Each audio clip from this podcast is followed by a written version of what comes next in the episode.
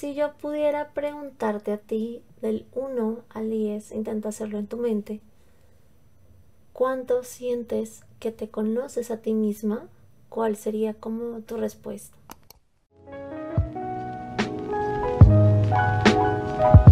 Hello niñas, buenos días, buenas tardes o buenas noches. Bienvenidas un día más por aquí. No saben la felicidad tan grande que tengo de, de que nos volvamos a reunir un ratico el día de hoy vamos a hablar de un tema que es muy importante y sí siento que es demasiado necesario hablar de esto porque muchas veces es la fuente de muchas de nuestros malestares o de muchos de nuestros malestares. Entonces, el día de hoy me gustaría un poco hablar de el autoconocimiento.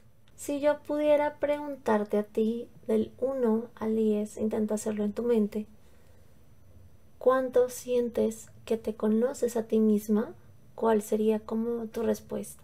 Creo que todo el tiempo estamos con nosotras, ¿cierto? Como que todo el tiempo estamos con nuestros pensamientos, estamos conviviendo con nuestro ser. Y esto en muchas ocasiones nos da a entender la incorrecta idea de que solo por estar con nosotros mismos las 24 horas del día, los 7 días de la semana, ya nos conocemos.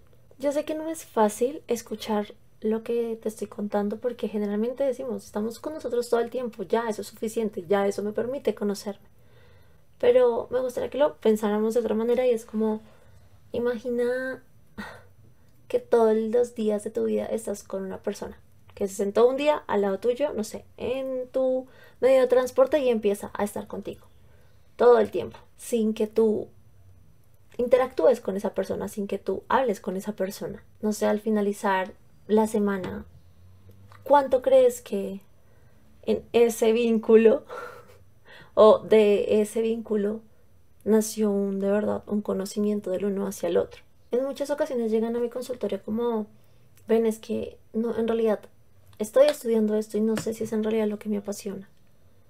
O llegan a mi consultorio diciéndome como, oye, Pochi, yo me comporto así cuando mi pareja hace esto y aquello y no sé por qué lo hago, no lo entiendo, no entiendo por qué. Si yo trato de controlar que no lo haga, pero termino realizándolo y genero malestar en la relación, eso solo nos lleva a visualizar el autoconocimiento como nuestra brújula que nos permite transitar por un sendero que sabemos y está con, con digámoslo así como constantemente pavimentado por aquello que en realidad anhelamos y aquello que en realidad nos hace feliz, aquello que en realidad nos llena la vida, aquello que, como lo, yo, lo llamo yo, guía y estás acercándose a ese deseo ardiente, cualquiera que sea. Claramente cuando te aprendes a conocer, tú logras habitar o puedes habitarte a ti mismo,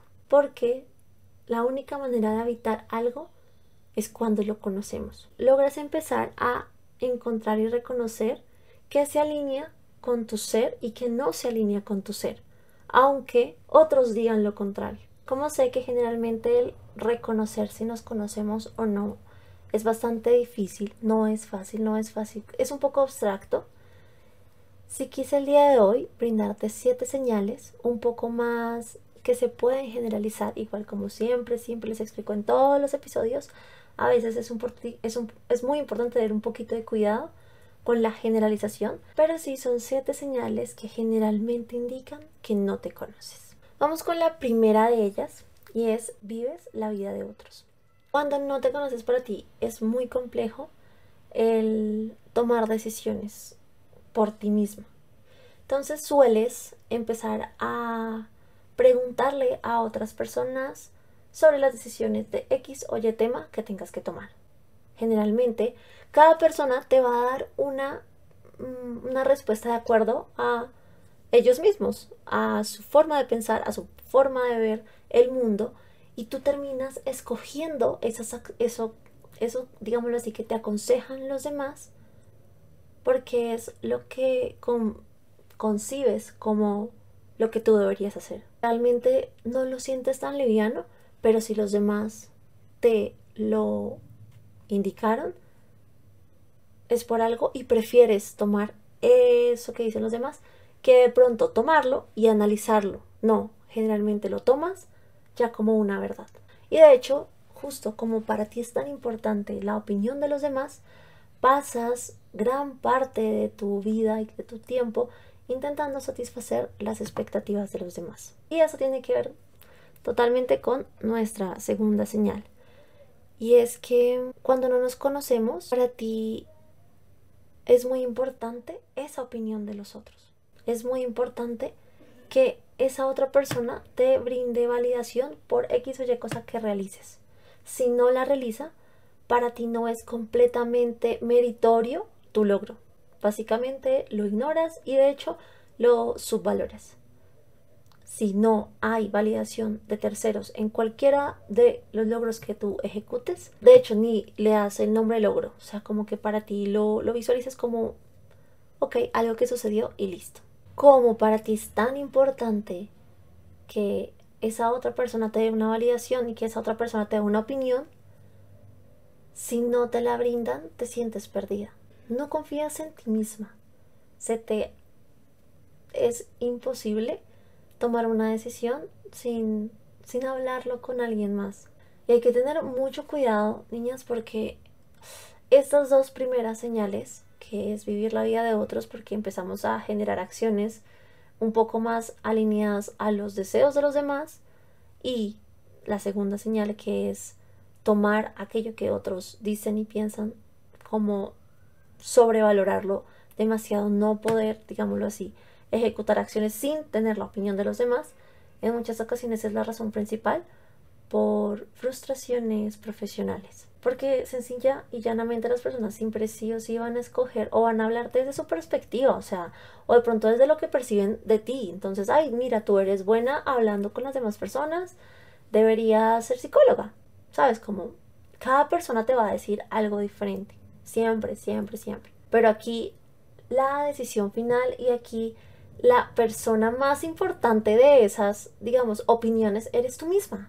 Entonces, estas dos primeras siento que son bastante, bastante la razón principal, por decirlo así, el, el, la, el centro de muchas de las frustraciones profesionales. Bueno, la tercera señal de que no te conoces a ti misma es que puedes ser o eres una persona camaleónica.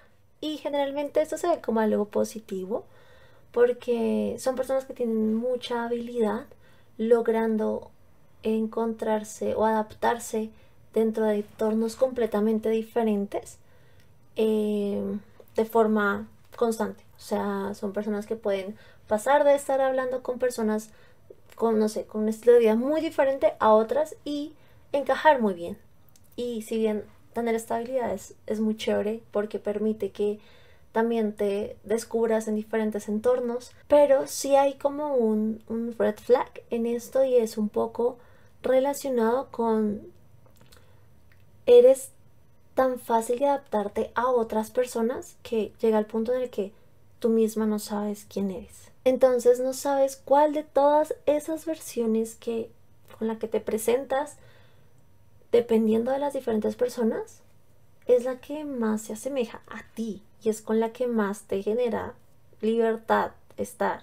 Yo de hecho me acuerdo que les hice un, unas historias, les conté un poco al respecto y les hice como un story time de yo considero que soy una persona que tiene habilidades para eh, con personas muy diferentes lograr como tener vínculos cercanos y recuerdo mucho cuando entré a la universidad y les cuento como rápido el story time por aquí, que tampoco quiero que esto quede tan largo. Y hasta ahora viene la tercera señal. Básicamente, cuando yo entré a la universidad, como que entré con, entré con varias, obviamente muchísimas personas y me generé un vínculo muy fuerte con una chica que era muy chévere. En esa época, pues, eh, tú recién ingresabas a la universidad, pues era como ese mood de novedad, de qué es esto, qué es aquello. Vamos tenemos libertad, entonces era un, no sé, tipo miércoles, te ibas a, a, una fiesta como tragos, la cosa. Yo en ese momento pues sentía que obviamente tenía que encajar, entonces como que listo, como que me, me iba a los planes como con esta amiga y sus amigos, pero dentro de este también entorno universitario yo tenía súper claro que quería también relacionarme con personas muy, muy juiciosas, porque de alguna u otra manera siento que eso es una muy buena decisión, en ese momento también lo sentía y lo sigo pensando, es una muy, buen, una muy buena decisión cuando tú quieres ingresar como a, a trabajos en grupo y cosas así. Lo mejor siempre es como también tener un, grupo de personas con las que puedas tener un, un feeling lindo al trabajar. Y creo que está súper bien que si encuentras eso en alguien que no son tus amigos, está bien hacerte con personas que no son tus amigos.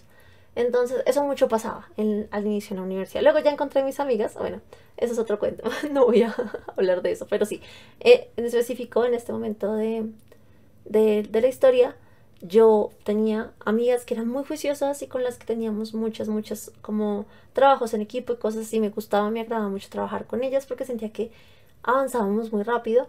Y pues mi amiga con sus amigos que eran un poco más el estilo de este, con calma, no hagamos el trabajo y bla. Entonces recuerdo mucho que Ali, en una conversación que tuve con, mi amiga, ella me dijo como, mm, Pochi, creo que tienes que tener mucho cuidado porque las personas con las que te juntas en tu, al inicio de tu universidad son las que, es que ahora no me acuerdo cómo fue que dijo, son las que, como son las que generan tu reputación en la universidad. En fin, tratándome de decir como no te juntes más con ellas porque pues no son tan populares y la cosa. Y bueno, en ese momento pues yo a ella no, en realidad no le dije nada, absolutamente nada, o sea, como que tampoco la cogí contra ella, siento que hay muchas cosas que hacen que una persona piense de esa forma, pero sí me di cuenta con qué personas no quería estar y con qué personas me sentía más tranquila. Entonces creo que eso ha sido un proceso muy muy largo. Si ya ahora soy un poco más selectiva con las personas con las que comparto un poco más de tipo profesional y estoy punto con las que ya me empiezo a abrir un poquito más desde ese lugar de a la amistad o desde ese lugar un poco más personal. Y sí, esa sería como otra señal que es muy importante porque en el momento en que empiezas a trabajar en ella, empiezas a ver esas, ese tipo de información, en este caso la información que me decía el ambiente, solamente la pude ver cuando esta persona, mi amiga, me dijo, eh, oye, no te juntes con ellas. Ahí fue cuando yo caí en cuenta de, ok, ¿realmente quiero estar siendo amiga de esta persona? Quizás no. Y cuando de repente empecé a alejarme de esta persona, fue algo muy genuino, simplemente se sintió, en realidad no fue un, ni en ningún momento me puse en mal genio ni nada, simplemente fue como un, ok, queremos caminos distintos y eso está bien. La cuarta señal es que suele ser una persona que no tiene una dirección clara y creo que acá también vuelvo como a ir a esa parte un poquito más de no irnos a los extremos, está muy bien, no ser, o sea, necesariamente no estoy hablando de que aquella persona que sabe exactamente qué va a hacer todos los días de su vida, cada hora, cada instante, porque sí soy muy alineada con ser flexible. La flexibilidad psicológica es como mi dentro de mí, mis sesiones y mi acompañamiento es como el pilar más, más grueso y más grande de todo. Y creo que es muy importante ir también fluyendo con, con lo que está pasando en tu presente. Pero que pasa en muchas ocasiones, más que el no fluir y el ser rígido, lo que ocurre es que estamos perdidos. Hay mucha indecisión. De nuevo se conecta, todo esto se conecta, entonces como no nos conocemos, de nuevo vamos a, ok, mm, me siento, no tengo metas claras, entonces mejor le pregunto a alguien que de pronto sabe sobre mí más que yo y de pronto me puede dar una, una luz o algo que yo pueda hacer con mi vida o algo que yo pues tome esta decisión tan tan grande que estoy afrontando en este momento. En fin, hay tantas, tantas cosas que, o sea, no, no es nada fácil el, el aceptarlo, el aceptar como quizás esto que estoy viviendo y quizás esto que estoy haciendo está completamente en un mapa completamente diferente al que quizás me gustaría estar, pero igual no lo sé porque estoy perdida. O sea, me encuentro en un mapa que no sé si quiero estar aquí, pero es que tampoco sé para dónde quiero ir. Y eso generalmente ocurre cuando no nos conocemos. Estás en una vida en donde vives sin un timón. O sea, estás, sí, navegando, pero no hay una dirección clara. Y como les digo, si bien navegar es lindo, navegar es como a veces un poco dejarte ir por la corriente sin, sin el control, que creo que el control es una de las cosas, como ya los he dicho en episodios anteriores, que más nos lleva a la insatisfacción emocional y psicológica cuando sabes que de repente el navegar no está siendo bueno para ti, cuando en ese proceso no estás teniendo o no lo estás disfrutando. No hay una sensación de disfrute mientras lo estás viviendo. La siguiente señal también se relaciona mucho con esta y es que empezamos a tener constantes sensaciones, pensamientos y sentimientos sobre o emociones sobre eh, insatisfacción de nuestra vida. Al sentirnos perdidas porque no tenemos una meta clara, empezamos a, tener sensación de vacío, sensación de soledad, de incomprensión. Eh, en realidad estamos en, en un entorno en el que básicamente no deseamos estar y eso genera tristeza profunda. Entonces sí es bastante importante y por esa razón muchas de las cosas que de pronto pueden empezar a desarrollarse tipo, de tipo patológico tienen mucho que ver desde esta raíz del autoconocimiento. Es muy muy importante por eso y de nuevo recalco, cuando no nos conocemos empezamos a actuar en relación con cosas que no deseamos y por consiguiente empezamos a sentir una vida llena de insatisfacción. Y vivir una vida así genera que no haya disfrute en el proceso de tu vida. Y recuerda que tu vida, o sea, el tiempo que estás dedicándome en este momento es vida. O sea, todo lo que haces en tu día a día es vida. Y qué rico tener una vida llena de vida. La sexta señal es que no sueles tener espacios de autorreflexión. Y te cuesta bastante, te cuesta bastante cuando de repente, no sé, te pregunto quién eres y me lo, me gustaría que me lo respondieras, no con qué haces, sino de verdad quién eres, no que me digas cuál fue tu estudio, tus especializaciones, tu trabajo, no, quién eres. Aparte de eso, creo que es una de las preguntas más complejas, es muy muy complejo, es muy difícil como lograr establecer una respuesta al respecto porque generalmente las personas no están acostumbradas a hacer una autorreflexión de, ok, ¿quién realmente soy? ¿Quién soy sin el título de psicóloga? ¿Quién soy sin el título de, de youtuber, el título de creador de contenido? ¿Quién soy? ¿Qué hay ahí abajo, capa tras capa? ¿Y por qué no lo realizamos? Generalmente porque nos lleva a un estado de incomodidad. Y pues a veces preferimos estar con como placeres a corto plazo, aunque a largo plazo generen mm, malestares mucho más grandes. Pero preferimos así como ponerle la curita a la superherida para no básicamente estar generando o viviendo emociones de incomodidad. Aquí se me descarga la cámara y siento que ¿sabes? Como que no quiero que sea algo, un impedimento en el que no pueda terminar este, este, este episodio. Lo más importante aquí es la información y básicamente sí estaba como hablándoles un poco sobre esa, esa dificultad de autorreflexión.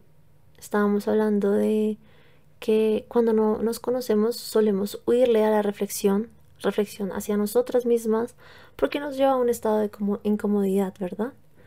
No deseamos reconocer eh, que no entendemos nuestras emociones, conductas, pensamientos. Generalmente cuando no nos conocemos somos personas que, que, que decimos que sí sabemos por qué actuamos de determinada manera, aunque si somos honestos no es verdad. Entonces, generalmente intentamos desviar un poco nuestra atención y, intentar sobrellevarlo con diferentes distractores, pues que de igual manera no están resolviendo el núcleo de la situación. Somos, solo como les decía ahorita, como nos coloca pequeñas curitas. Entonces creo que es una señal muy importante, siento que es una señal con la que de pronto muchas se pueden sentir identificadas y si ese es el caso, eh, está bien, o sea, lo más importante es como reconocerlo en primera instancia. Y por último, y la séptima señal de, del día de hoy, es que no aprendes de lo que vives. Cuando no te conoces, sueles repetir patrones en tu vida que te han hecho daño. Cuando no te conoces, ocurre o puede ocurrirte una misma equivocación una tras otra, tras otra vez, porque generalmente no aprendes de, de aquello que viviste, no te sientes a reflexionar las causas y las consecuencias, lo vives de una manera un poco más eh, desde el desconocimiento. Y generalmente cuando vimos desde el desconocimiento es cuando empezamos a generar una y otra vez los mismos patrones de conducta. Son personas que genuinamente y sin darse cuenta escogen una y otra vez a personas que, digamos de forma sentimental, que tienen las mismas conductas, aun cuando ellas no se sienten cómodas con esas conductas que ejecuta esa otra persona. Es sumamente importante darnos cuenta de, porque de repente y sin darnos cuenta, cuando no aprendemos de lo que vivimos, nos encontramos sin darnos cuenta, vuelvo a repetir, en una situación dolorosa que ya habíamos vivido antes. Y de verdad no entendemos en qué momento, en qué instante llegamos allí. Y listo, esas eran las siete señales que quería compartirles el día de hoy. Para mí es muy importante que uno, como ahorita les estaba diciendo, si sienten que de alguna u otra manera alguna de esas señales está presente en su vida, no es como como cuestión de preocuparnos y, asustarnos de alguna manera porque creo que es lo más lindo que nos puede ocurrir, o sea, darnos cuenta de, porque cuando nos damos cuenta de, empezamos a generar acciones para cambiar de determinada manera. Aquí solo es de un poco reconocer si alguna de estas señales se asocian mucho a aquello que vives, o aquello que, que has vivido, es momento de trabajar en ello. Y quiero mencionarte y decirte, generalmente siempre te estoy como recomendando eh, trabajarlo desde un lugar un poco más eh, acompañamiento psicológico. Con, yo les he hablado bastante como de mi equipo de psicólogas. Sin embargo, hace poco decidí diseñar un espacio muy diferente. Un espacio que, si bien no reemplaza un acompañamiento psicológico, sí puede ser ese primer paso que nos permita acercarnos a ese bienestar, pero de una manera un poquito más, uno, que el umbral económico no sea tan alto y dos, que sea un poco más progresivo. Es así como básicamente em, y pensando en que el autoconocimiento es, un proceso continuo,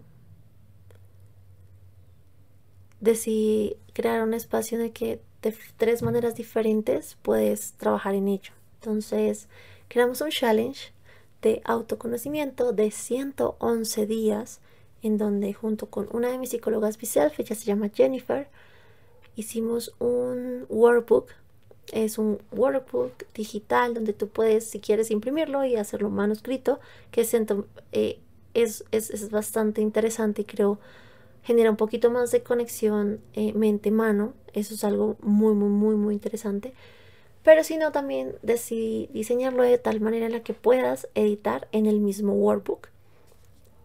Y básicamente elegimos 111 preguntas distribuidas en 7 pilares de nuestra vida.